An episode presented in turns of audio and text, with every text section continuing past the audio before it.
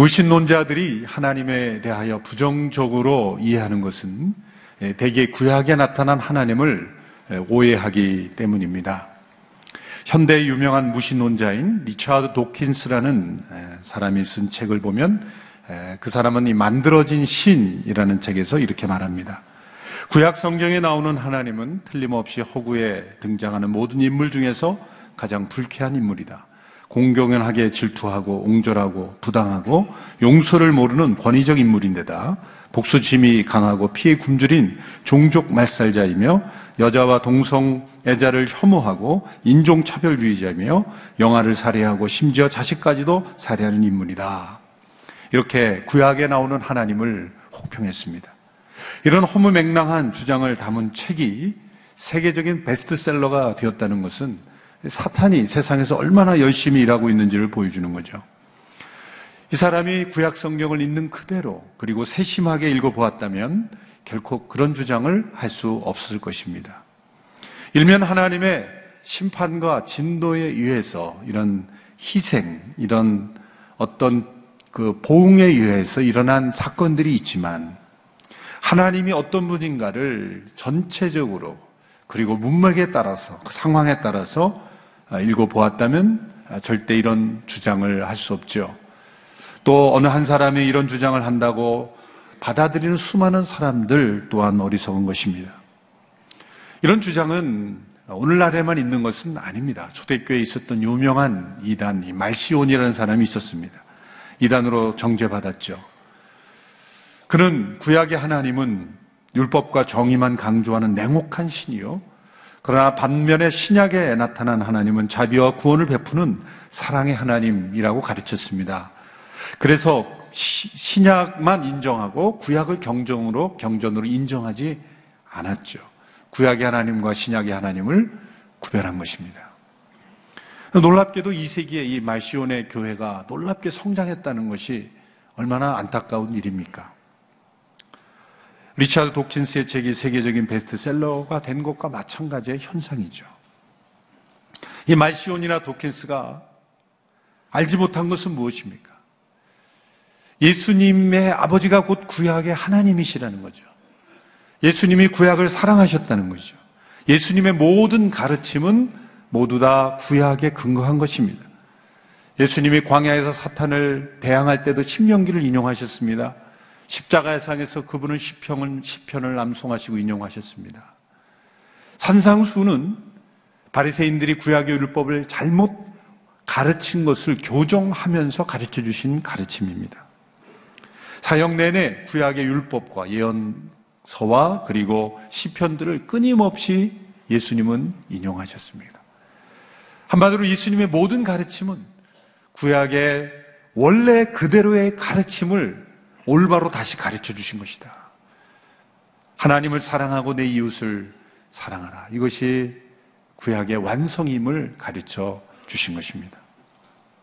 그러므로 구약의 하나님은 진노의 하나님, 신약의 하나님은 사랑의 하나님이라는 등식으로 구분하는 것은 매우, 매우 무식한 아주 천박한 사고에 불과한 것입니다.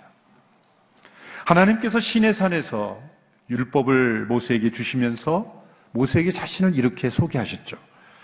일종의 하나님께서 친히 주신 명함이다 이렇게 생각하시면 됩니다. 출애굽기 34장 6절에서 7절의 말씀을 우리 개혁 개정 번역으로 우리 함께 읽어보도록 하겠습니다. 시작.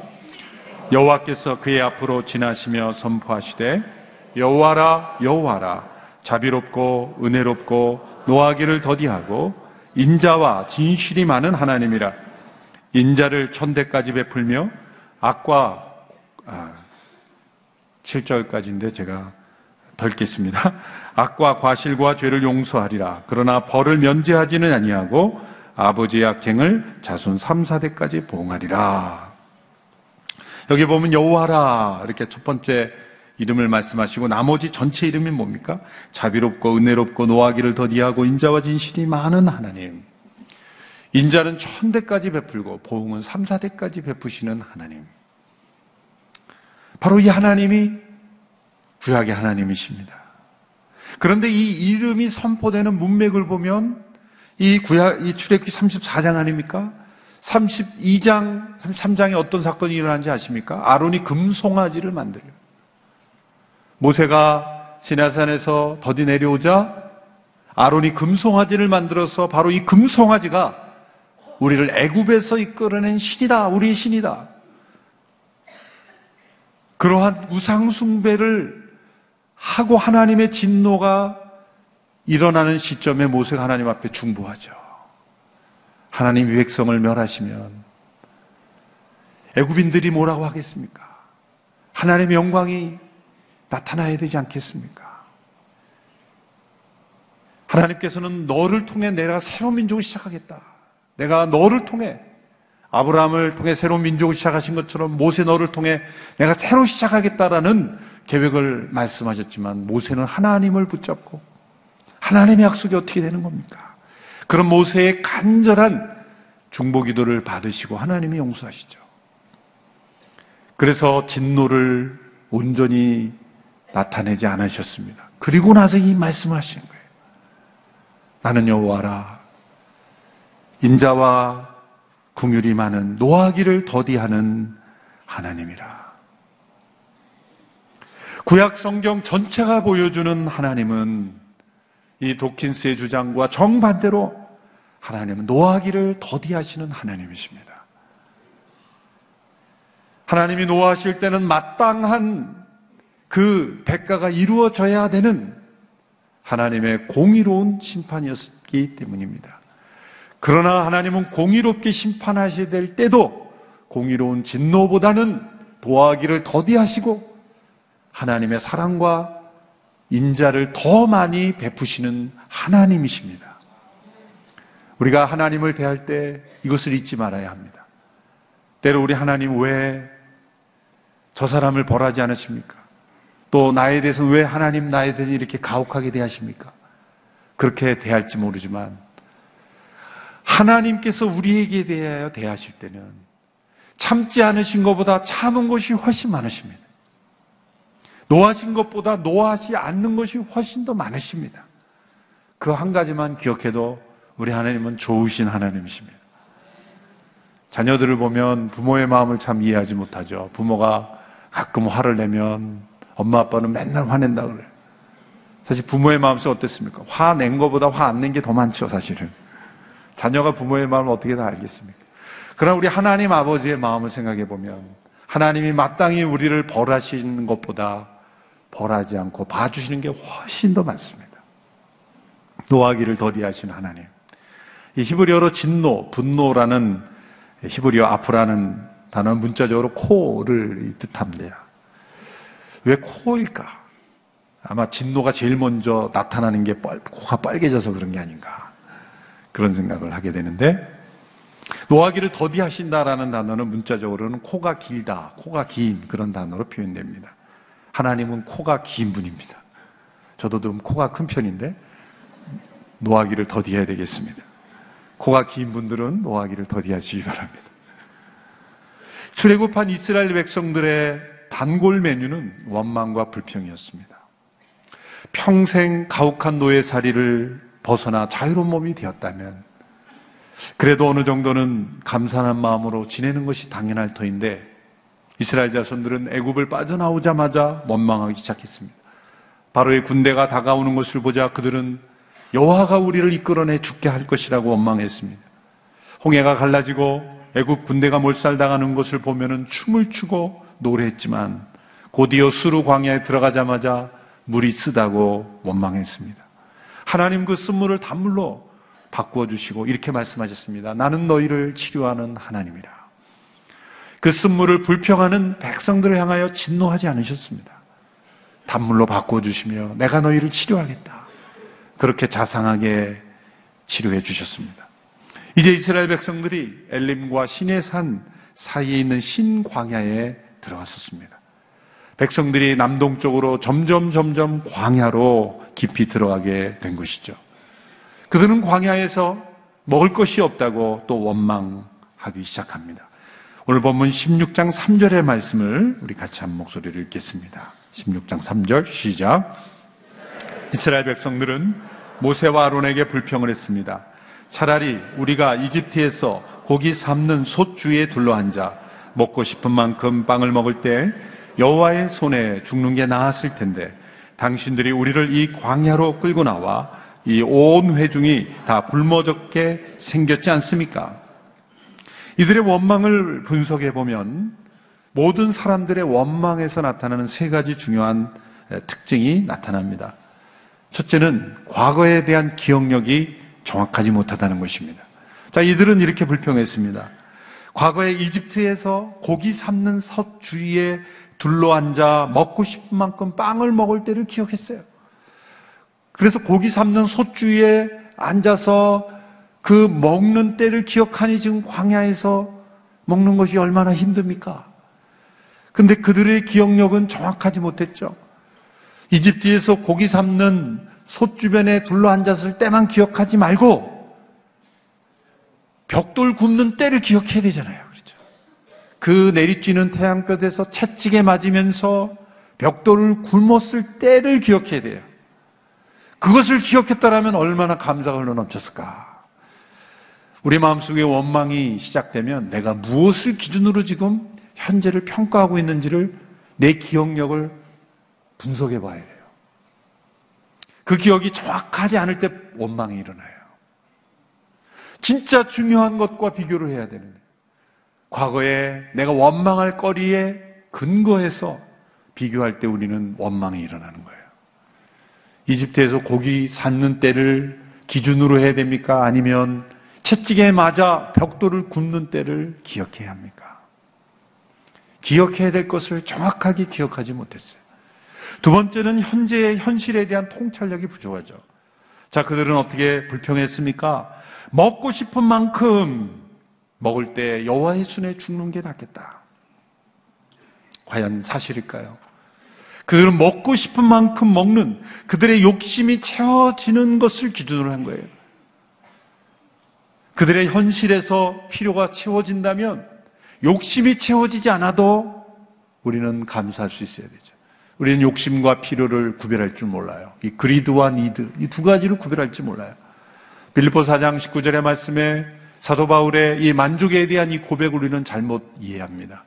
나의 하나님이 영광 가운데 그 풍성한 대로 나의 모든 필요를 채우시리라. 나의 모든 쓸 것을 채우시리라. 그런데 이 말씀을 우리는 이렇게 암송하고 싶어 합니다. 하나님 이 영광 가운데 그리스도 예수 안에서 나의 모든 욕심을 채우시리라. 내가 구하는 것 그것이 욕심인지 필요인지 그 두 가지를 잘 우리는 통찰력 있게 구별할 수 있어야 하는 것이죠. 세 번째로 이 원망하는 사람들은 언제나 미래에 대하여 과도하게 과장하며 상상합니다. 3절에 보면 그들은 불평하면서 이렇게 말하죠. 우리가 다 굶어 죽게 생겼다. 다 굶어 죽게 생겼다. 그런데 그들의 양식이 줄어들고 있는 것은 맞지만 17장 3절에 보면 그들이 이제 또 물이 없어서 이제 다음 주에 물이 없어서 무리바에서 이제 불평하는 장면이 나오는데 물이 없어서 불평하지만 뭐라고 말하냐면 물이 없어서 우리와 우리 가축들이 다 목마르게 되지 않냐 가축들이 나와요. 그러니까 여전히 애굽에서 나올 때 가지고 나온 가축들이 있었다는 거예요. 양식이 다 떨어지지 않았다는 거죠. 다 굶어 죽을 상태는 아니라는 거죠. 이들의 원망은 분명 정확하지 않았고 비현실적이었고 과장된 것이었습니다. 과거를 정확하게 기억하지 못했고 기억해야 될 것은 기억하지 못했고 현실을 정확하게 분석하지 못했고 미래에 대하여 과장하게 해석했습니다. 우리의 원망이 일어날 때마다 우리의 과거와 현재와 미래를 정확하게 진실하게 하나님 앞에 분석함으로써 우리에게 원망이 불필요한 원망이 되지 않게 되기를 축원합니다. 이들의 원망은 분명 하나님 앞에 죄지요. 하나님의 진노를 불러일으킬 만한 잘못된 태도입니다. 그런데 이들의 원망에 대한 하나님의 응답은 무엇이었습니까? 오늘 본문 4절, 5절에 말씀에 나와 있습니다. 우리 같이 읽겠습니다. 시작. 그때 여호와께서 모세에게 말씀하셨습니다. 내가 너희를 위해 하늘에서 비같이 먹을 것을 내려주도록 하겠다. 그러면 백성들이 날마다 밖에 나가 그날 먹을 만큼을 거둘 것이다. 내가 백성들을 시험해 그들이 내 율법을 지키는지 보도록 하겠다. 그러나 여섯째 날에 거두는 것은 다른 날보다 두 배를 거두어야 한다. 자, 하나님께서 이렇게 원망하는 백성들이 어떻게 응답하셨습니까? 내가 너희를 위해 하늘에서 불을 내리겠다라고 말씀하셨습니까? 아니죠. 내가 너희를 위해 하늘에서 먹을 것을 내리겠다. 한마디의 책망, 한마디의 하나님의 어떤 진노의 말씀이 없습니다. 너희가 어찌 그럴 수 있느냐라는 단어도 쓰지 않으십니다. 하나님은 그들의 원망을 받아주신다는 거예요. 그들의 원망을 이해해 주신다는 거예요. 공감해 주신다는 거예요. 그들의 문제를 해결해 주십니다. 오늘 본문에서 반복해서 강조하고 있는 말씀, 네 번씩이나 반복하고 있는 말씀 무엇입니까? 하나님께서 그들의 원망을 들어주셨다. 우리가 성경을 읽을 때는 가장 중요한 건 언제나 반복되는 구절이 무엇인가요? 오늘 보면 7절에 보면 7절 중반부에 이렇게 됐습니다. 너희가 그분께 원망하는 것을 그분이 들으셨다. 8절에도 너희가 그분께 원망하는 소리를 그분께서 들으신 것이다. 모세가 말합니다. 9절에도 여호와 앞에 나오라 너희가 원망하는 소리를 그분께서 들으셨다라고 말입니다. 12절에 하나님께 직접 말씀하십니다. 내가 이스라엘 백성들의 원망 소리를 들었다. 들었다라는 것은 단지 귀에 듣는다는 게 아니죠. 듣고 받아들여 주시고 그들의 원망을 해결해 주셨다는 거예요. 왜 이들의 잘못에 대하여 아무 지적도 없이 그냥 들어주시는가? 노하기를 더디하시며 인자와 긍휼이 풍성하신 하나님이 아니십니까? 하나님께서 어떤 분이신지를 알게 하시기 위한 것이 목적이기 때문이에요. 본문에서 하나님께서 그들의 원망을 들으셨다는 말씀, 다음으로 많이 반복되는 말씀이 무엇입니까? 여호와이심을 알게 될 것이다. 라는 단어예요. 6절의 말씀 우리 같이 읽어볼까요? 시작. 그리하여 모세와 아론은 모든 이스라엘 백성들에게 말했습니다. 저녁이 되면 너희를 이집트에서 이끌어내신 분이 여호와이심을 알게 될 것이다. 또 8절 시작. 모세는 또 말했습니다. 여호와께서 저녁에 너희에게 고기를 주어 먹게 하시고 아침에 빵을 주어 먹게 하시면 그분이 여호와이심을 알게 될 것이다. 또 12절 다시 한번 내가 이스라엘 백성들의 원망 소리를 들었다. 그들에게 해질 무렵 너희가 고기를 먹을 것이요 아침에 너희가 빵으로 배부를 것이다. 그러면 내가 너희 하나님 여호와인 줄 너희가 알게 될 것이다라고 말하여라. 하나님께서 이스라엘을 광야로 이끌어내신 것은 그들을 괴롭히려는 목적이 아닙니다. 그들로 하여금 하나님을 알게 하시기 위한 것입니다. 그들이 애굽에서 나왔을 뿐만 아니라 장차 가나안 땅에서 하나님의 백성으로 살게 하시기 위해서 이 광야의 기간을 통해서 하나님을 알게 하기를 원하시는 것입니다. 그러므로 하나님께서 이들을 대할 때 마치 사춘기 청소년을 대할 때 참 힘들지 않습니까? 그들의 잘잘못을 따져서는 해결이 되지 않고 대화가 되지 않아요. 부모의 마음을 대하 이해하지 못하는 그런 아이들, 그들에게는 때로는 정지와 판단보다는 공감과 용납과 사랑이 더 필요할 때예요. 하나님께서 사춘기 청소년을 대해 주시지 대해 주시는 거예요. 먼저 잘잘못을 따지지 않고 그들의 원망을 해결해 주시는 거예요. 그런데 여러분, 하나님이 만일 끝까지 이렇게 대해주셨다라면 뭔가 잘못된 게 아닐까요? 하나님은 그렇게 끝까지 대해주시진 않습니다.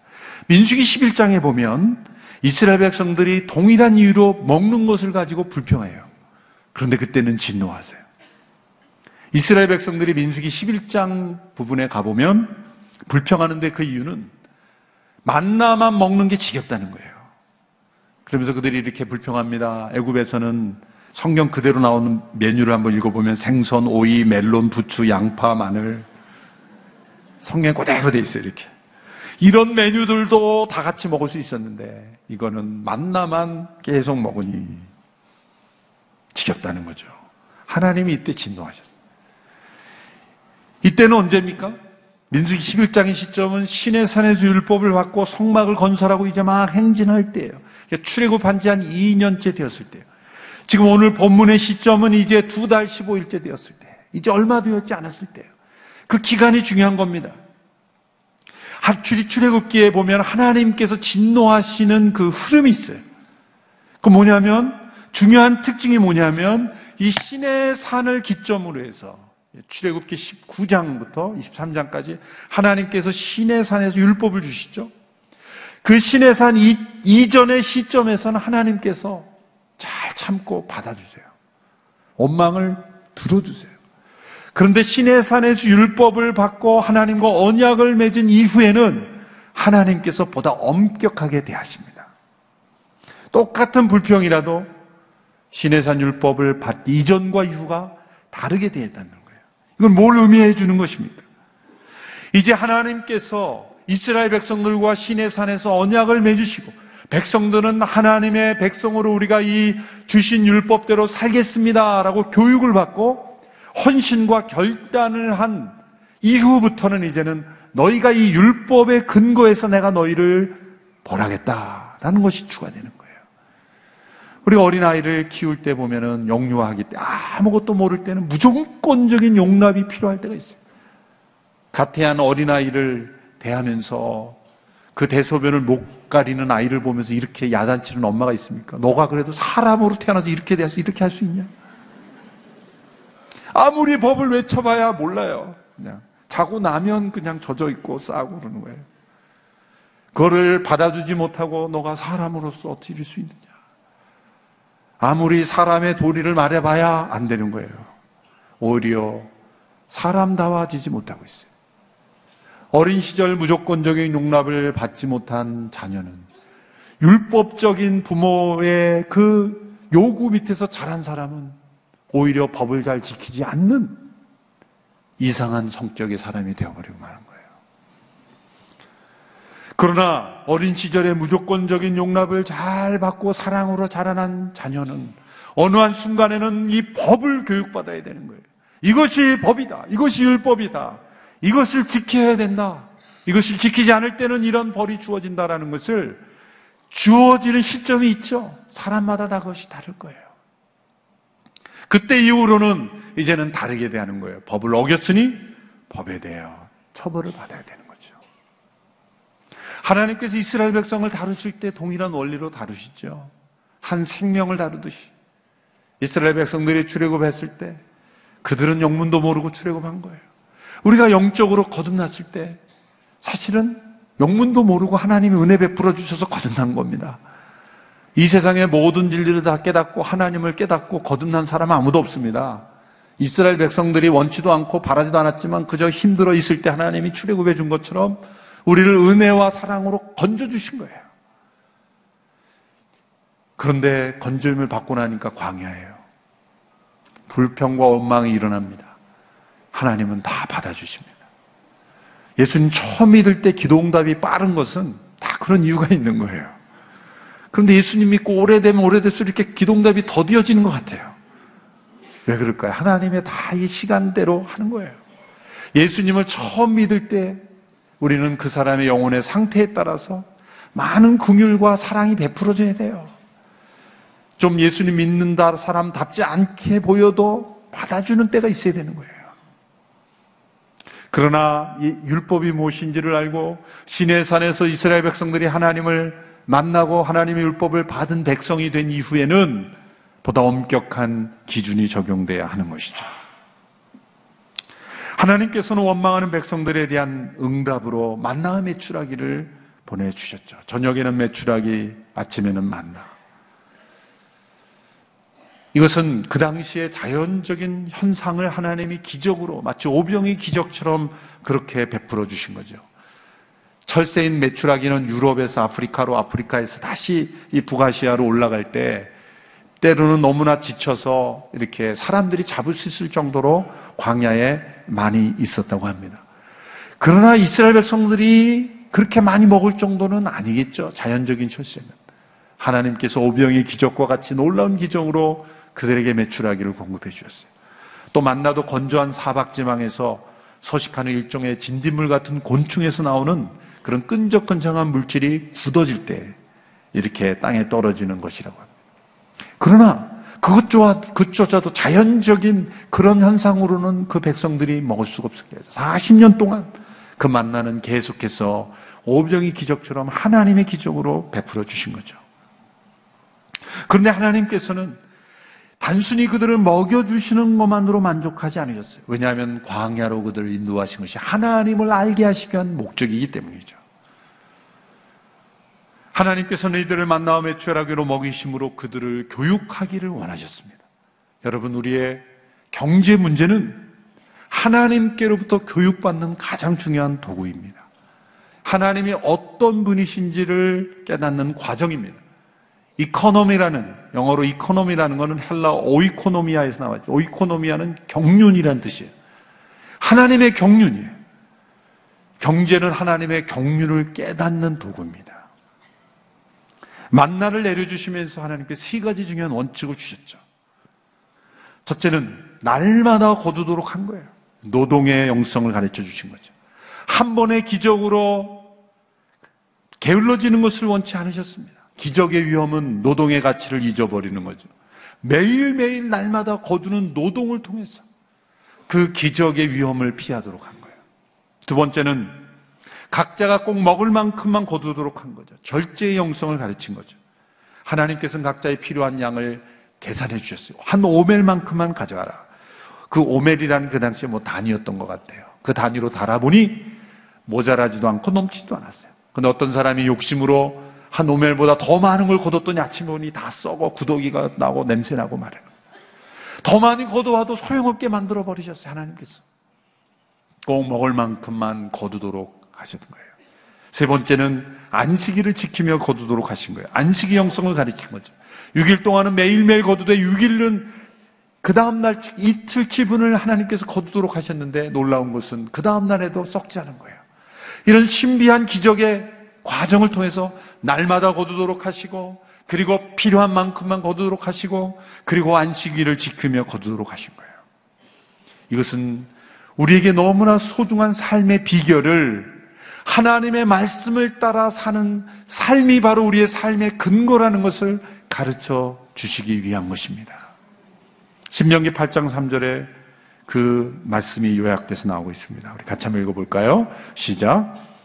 그분이 너희를 낮추시고 배고프게 하셔서 너희나 너희 조상들이 전혀 알지 못했던 만나로 먹이신 것은 너희로 겸손하게 해 사람이 빵으로만 사는 것이 아니라 여호와의 입에서 나오는 모든 말씀으로 사는 것임을 가르쳐 주시는 것이었다. 하나님께서 광야에서 만나를 통해 가르쳐 주신 것은 이 한 가지입니다.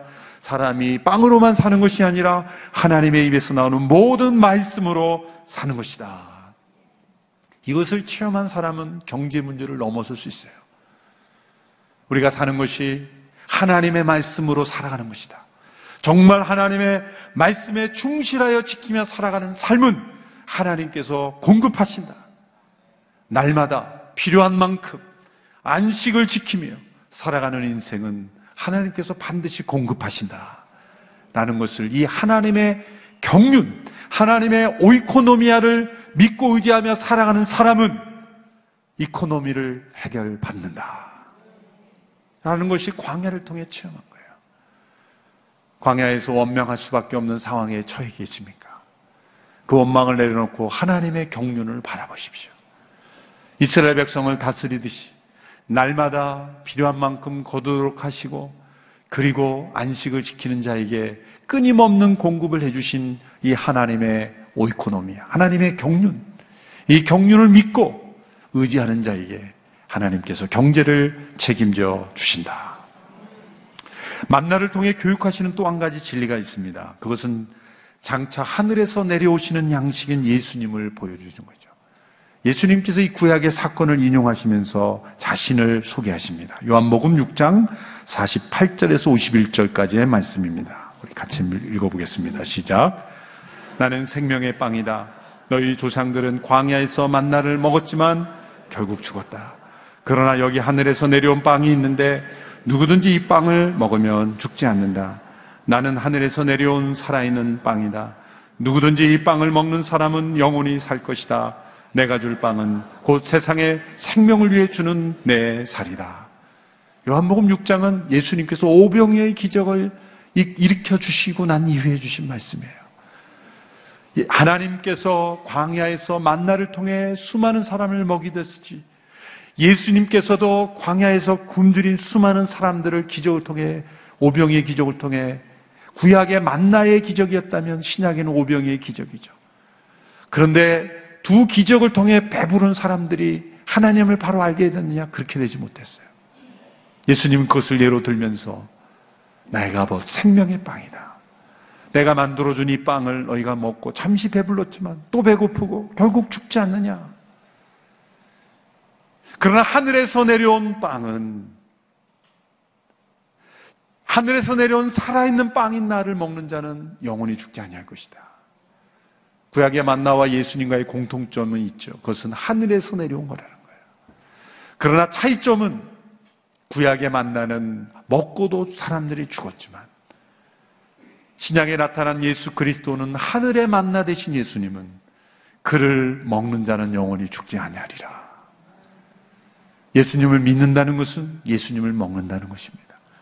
예수님이 성찬을 통해 우리에게 내 살을 먹고 내 피를 마시는 자는 영원히 죽지 아니하리라.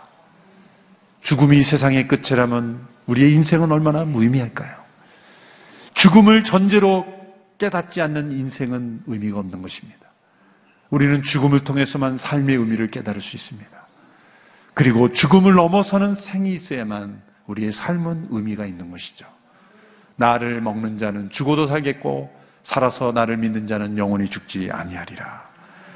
광야 같은 세상에서 우리는 하나님의 공급하여 주시는 만나가 필요합니다. 그러나 더 중요한 것은 하나님의 말씀대로 의지함으로 살아가는 인생인 것입니다. 하늘의 만나이신 예수 그리스도를 믿고 그 안에서 살아가는 영원한 생명. 그것이 진정 우리에게 가장 필요한 하늘의 양식인 것입니다. 오늘도 하늘의 생명 양식 대신 예수 그리스도를 믿고 그리고 그 안에서 먹고 마심으로 살아가는 우리 인생이 되기를 축원합니다. 기도하겠습니다. 하나님 아버지, 우리에게 하늘의 양식을 날마다 내려주심을 감사합니다. 이 세상에 만나도 감사하고 하늘의 만나 되신 예수 그리스도도 또한 감사합니다. 이 세상의 양식에 만족하는 우리가 되지 아니하고 하나님의 말씀을 의지하며 살아가는 하늘의 양식을 의지하는 우리 모두가 되게 하여 주옵소서. 결국 죽고 말 세상의 양식만 의지하며 살아가는 인생이 되지 않게 하시고 우리로 하여금 영원히 살게 하실 하늘의 양식을 의지하며 살아가는 우리 모두가 되게 하여 주옵소서. 예수님의 이름으로 기도합나이다. 아멘.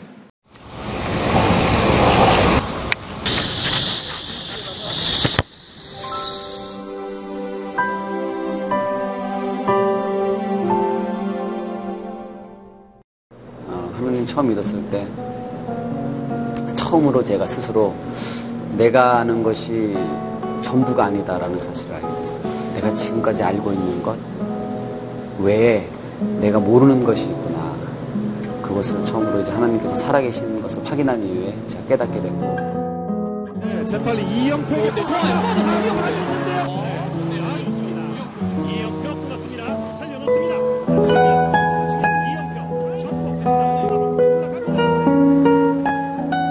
사우디에 제가 2년 동안 있으면서 어, CGN TV를 더 자주 보게 됐고 또 특히 사우디처럼 이렇게 외진 곳에 신앙생활을 자유롭게 할 수 없는 곳에서 CGN TV가 실제로 어떤 역할을 하는지 제가 체험했기 때문에 저는 정말 CGN TV 역할에 대해서 잘 알고 있습니다.